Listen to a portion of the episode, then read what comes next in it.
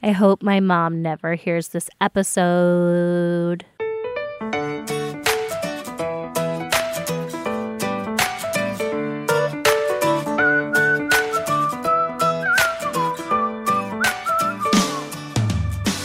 Welcome to I Tell My Husband the News. I'm Shannon Rae Green, a journalist at USA Today. Each week, I catch my husband up on all the stories he may have missed. He doesn't really like to read or watch the news, so I'm pretty much his sole news source. It's a big responsibility. My husband, Dusty Terrill, is a local comedian in the Washington, D.C. area. Thanks for being here, Dusty. Thanks for having me, Shannon. What's going on, Dusty? Uh, not too much, Shannon. What's going on with you? Oh, you know, just sitting in our studio, about to do our podcast. Yeah, mhm, that is what we're doing. Yep. Did you have a nice weekend? Yeah, it was fantastic. I actually got to do a lot of wonderful things. I saw good friends and I was able to go to an immersive theater show that I really enjoyed. It's a good, relaxing, fun weekend. Yeah, the best thing about that uh, immersive theater show is that you didn't make me come with you, so it was good for both of us. Yeah. So we didn't get any tweets from anybody this weekend. We didn't get any emails. We didn't get any new Apple Podcast five star reviews or any Apple Podcast reviews. But you know what we did get? What? Two five star reviews on Stitcher. Nice. So we want to give a big thank you to Noha Halawi, who wrote in from Saudi Arabia. That's pretty cool. And to Mama Bear Angie. She said that we should give a shout out to her awesome 13 year old daughter, Cassie. So, hey, Cassie. Thanks for the five stars. Thanks for letting your mom listen to our show and also thinking it's funny. She tells us you laughed. We love nothing better than hearing that we make middle schoolers laugh. I think 13 year olds really get me. Thank you to all of you for reviewing and listening. We really appreciate it. It means a lot to us. You can always tweet us. I'm at Dusty Terrill. And I'm at Shannon Rae Green. And you can always email us at I tell my husband the news at usatoday.com. We'd love to hear from you.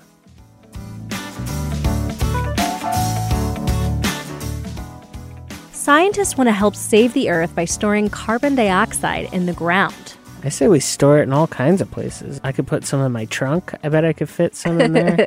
I Got some closets in my house that uh, have some extra space. Um, we need that extra space, though. I'm surprised to hear you offering it up. I mean, we don't breathe in there very often. Let's just.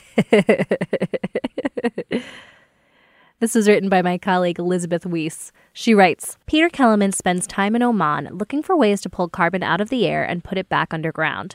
His colleague, David Goldberg, looks at ways to store it far below the seafloor off the Oregon coast. Chemical engineer Alyssa Park is working with steel mills in China to turn slag and waste carbon dioxide into reusable material.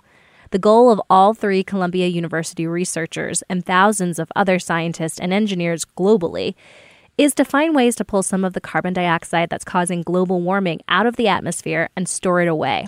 It's called carbon capture and storage, and experts increasingly say it's going to be essential to saving the planet. Humanity is facing catastrophe as climate change causes the Earth to warm. Modeling by the Intergovernmental Panel on Climate Change suggests to keep it from wrecking climate havoc, we can add no more than 800 metric gigatons of carbon dioxide to the atmosphere by 2100. We're adding 37 gigatons a year now, meaning that at this rate, we'll have used up our entire carbon budget for the century in just under 22 years. In the atmosphere, carbon dioxide acts like a blanket, keeping the heat in. The more of it there is, the hotter things get.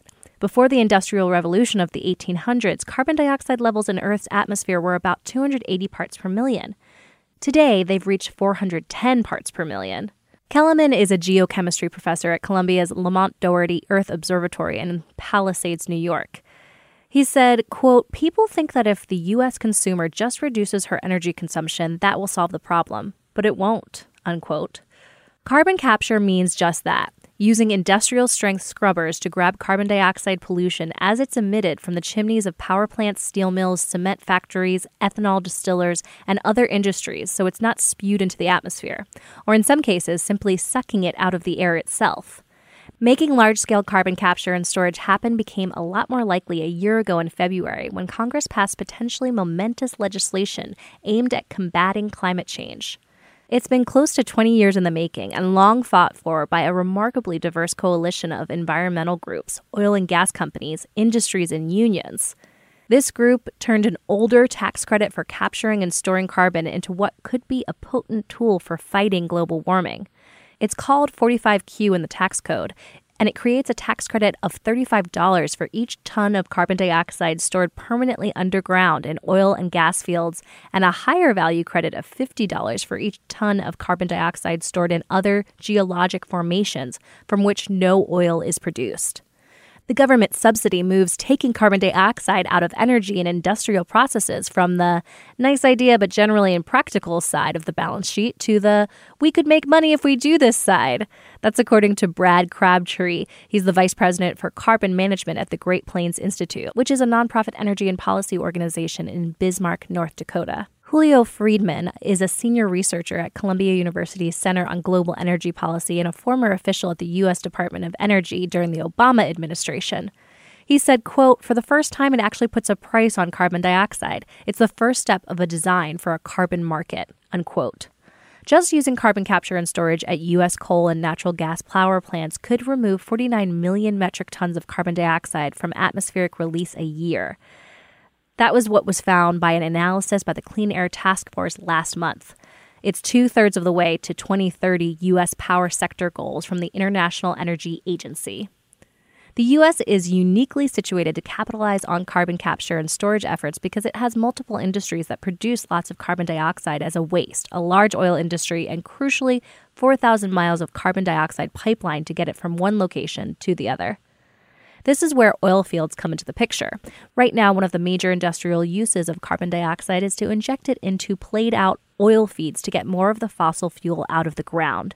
Today, 23 million metric tons of carbon dioxide are captured annually from natural gas processing plants, refineries, and fertilizer plants and used for this process, known as enhanced oil recovery. Critics, however, fear the carbon storage tax credit is a subsidy that will help prop up oil companies they want to shut down. Environmental group Greenpeace calls it a case of misplaced priorities. It's no secret that since the 1990s, climate policy debates in the United States have been characterized by deep political divisions between Republicans and Democrats, between the coast and the heartland, and between fossil fuel and renewable energy. Carbon capture has brought them together. The 45Q tax credit created some surprising bedfellows. Senator Sheldon Whitehouse, a Democrat from Rhode Island, supported it because he worried about his state drowning. Senator John Barrasso, a Republican from Wyoming, wanted a future for coal. Lee Anderson is governmental affairs director for the Utility Workers Union of America. He said, quote, You've got environmental organizations sitting right next to coal companies and labor unions. When does that happen? Unquote. He said his organization is betting the carbon storage plan will protect jobs for their members. Getting this all up and running at scale won't be easy, but neither is it impossible. The two easiest methods of carbon capture and storage we already know how to do, but we're not doing them enough. Planting forests works because trees take carbon dioxide out of the air and turn it into wood, which can store the carbon for hundreds and even thousands of years. Relatively simple agricultural fixes also help planting cover crops like clover that are tilled into the soil, applying manure or compost, and using planting methods that disturb the ground less than plowing all result in more carbon being deposited into the soil. Other ideas include fertilizing the oceans with iron to cause plankton and algae populations to bloom. They capture carbon and some sinks to the seafloor when they die, effectively storing it away or taking mine tailings or rocks that naturally absorb carbon dioxide and grinding them up to make larger surface areas so they do it more quickly. But many believe two more technical types of capture and storage that could potentially make up the difference between land management carbon storage are what's needed. In the United States, the focus has been on removing carbon dioxide from power plant exhaust or industrial processes by using industrial scrubbers to separate it. The carbon dioxide can then be used for enhanced oil recovery or simply pumped underground for long term storage. Another option is direct air capture and storage. This involves constructing huge fan like machines to suck in air, pull out carbon dioxide via chemical processes, and then store it underground. Pilot projects to do this are underway in Switzerland and Iceland. The hope is that in the United States, the tax credit will make carbon capture and storage more affordable. I'm not so sure about this, Shannon. I think if you pump all that carbon dioxide into the earth, it's just going to pop like a balloon. I don't think it works like that. I, I mean, I'm no scientist, Shannon, but I'm pretty sure the earth is one big balloon and you could pop it. Elizabeth Weiss wrote, Carbon capture and storage is by no means the only solution to stopping climate change, a point everyone working in the field makes again and again.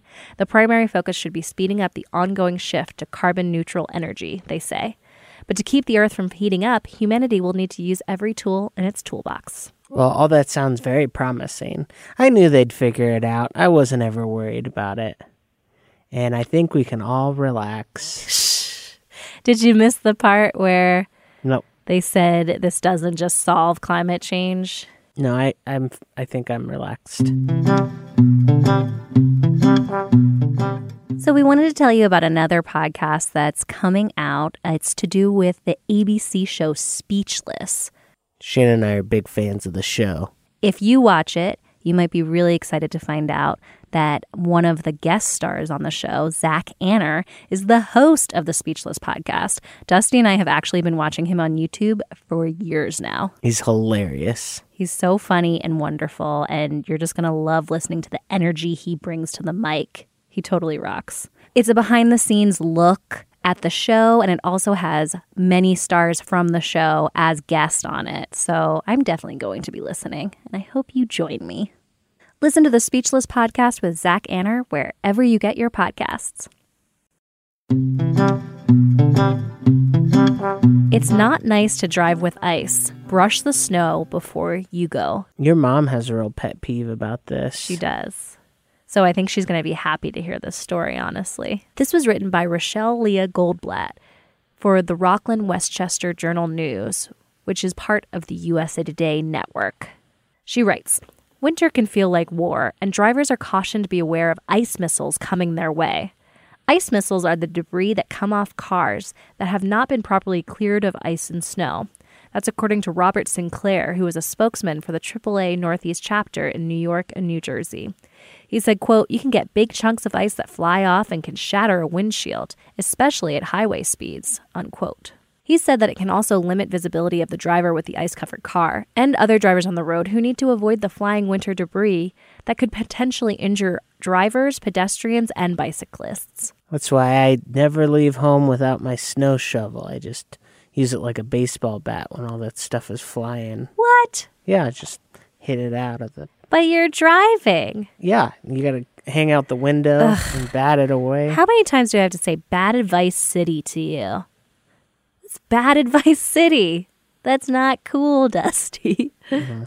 I saw this one lady just the other day where it didn't fly off the top of her car, but it had slid down to cover her entire back window. yeah, that's a thing She, that can she couldn't happen. see out of the back window like at all. Yeah, that's a thing that can She's happen. just cruising along. She seemed un, unfazed by it. My mother, if she saw that, would not be able to not talk about it.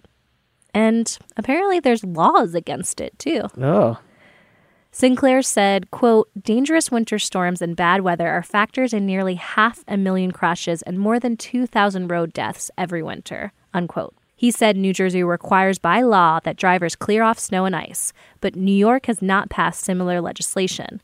A bill introduced by State Assemblyman Michael DenDekker would make it illegal to drive without clearing off the vehicle. But even without a law specifying the removal, drivers can still get cited, Sinclair said. Quote, all 50 states have laws about debris coming off the vehicle. An officer could technically cite someone for snow and ice as debris, so it's not just an aspect of safety, it's something that you could be cited for, unquote. The restrictive view is actually what could cause citations, according to state police trooper AJ Hicks, who is a spokesman for Troop K. Only unsecured loads can be cited for flying debris, he said. He continued saying, quote, We recommend that all drivers always clean windows and mirrors full of any snow and ice before driving. It is always important to see the roadway clearly and be seen by other drivers. We encourage drivers to make responsible and mature decisions so that everyone can get to their destination safely, unquote. He also said drivers should use their headlights during inclement weather and are required by law to use headlights while the windshield wipers are in use. Sinclair cautioned drivers driving near tractor trailers because the snow and ice could accumulate on the top where visibility is limited. He said, referring to snowstorms, quote, stay away from them during and after these kinds of events. It can be very dangerous, unquote. Sinclair recommended drivers pre treat glass with antifreeze chemicals or use a de icing spray to remove ice after the storm, especially in hard to reach areas. He also recommended trying out different ice scrapers to find which works best for the vehicle and a push broom to remove snow. Well, don't tell your mom, but I I used to be part of the problem, but ever since we moved into our house, we have a garage. So now I don't even have to worry about it anymore. It's really great. I hope my mom never hears this episode. I mean, I would always clean off my windows real good, but then the stuff on top is cold. You're the problem. It's good you have a garage. Yeah, it's been wonderful. the only problem now is you have to shovel the driveway so that you can get in and out of the garage. Yeah, we were like real adults now. Shoveling the driveway. There's been a lot of shoveling this year. Yeah, there has. I'm excited that it's supposed to get warmer soon, but I feel like we still have a few March snowstorms. That always happens. At least when it snows, you get to have a work from home day. Pros and cons. And last today, we've got the lightning fast headline roundup. Does Dusty care about these stories in the slightest? Here we go. Winner claims $1.5 billion mega millions jackpot. Oh, finally. Who was it? Was it me? Still no, huh? Nope. That's too bad. If there is a claiming, I don't even know why you're asking that question, you know? I don't know. So maybe I sleepwalk. I don't know what happens all the time, Shannon. Aloha, $49 Southwest Hawaii tickets are now gone. That's the wrong kind of aloha, Shannon. It could be hello or goodbye, and you used it as goodbye. How Game of Thrones became a phenomenon. Uh, because it's great. That's how. It's coming back soon. I can't wait. I think it's actually six weeks away. And I'm sad that it's the last season, but excited to have all my questions answered. Mm, what makes you think that's going to happen? I mean, how could it not? It's not like there was a polar bear running around and nobody said why. Here's how to actually use a meat thermometer properly. I'll tell you how to use it improperly. That's so silly. Uh, sorry, you're shoveling wrong. I'm tired of these headlines telling me that I'm doing stuff wrong. Don't tell me how to shovel. Okay. Massive tarantula drags a possum across forest floor.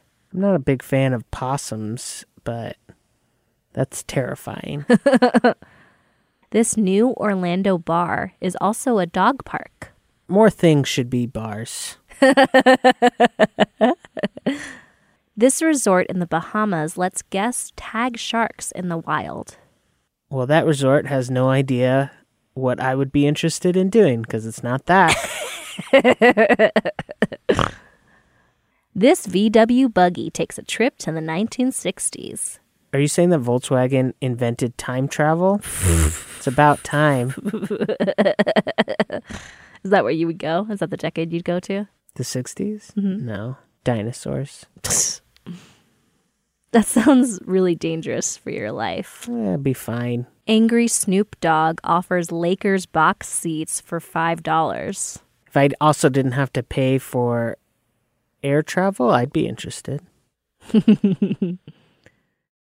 The trouble with box seats, Shannon, are that once you've experienced them, it's difficult to go back to the regular stands. Mm-hmm, mm-hmm. Yeah, you get spoiled. You won't need a key anymore with this Hyundai Tech. Oh, keyless entry? Welcome to 1992. Sick burn. Next week on I Tell My Husband the News. Well, I don't know. It hasn't happened yet. That's why it's called the news. I Tell My Husband the News is part of the USA Today podcast network. New episodes come out every Monday.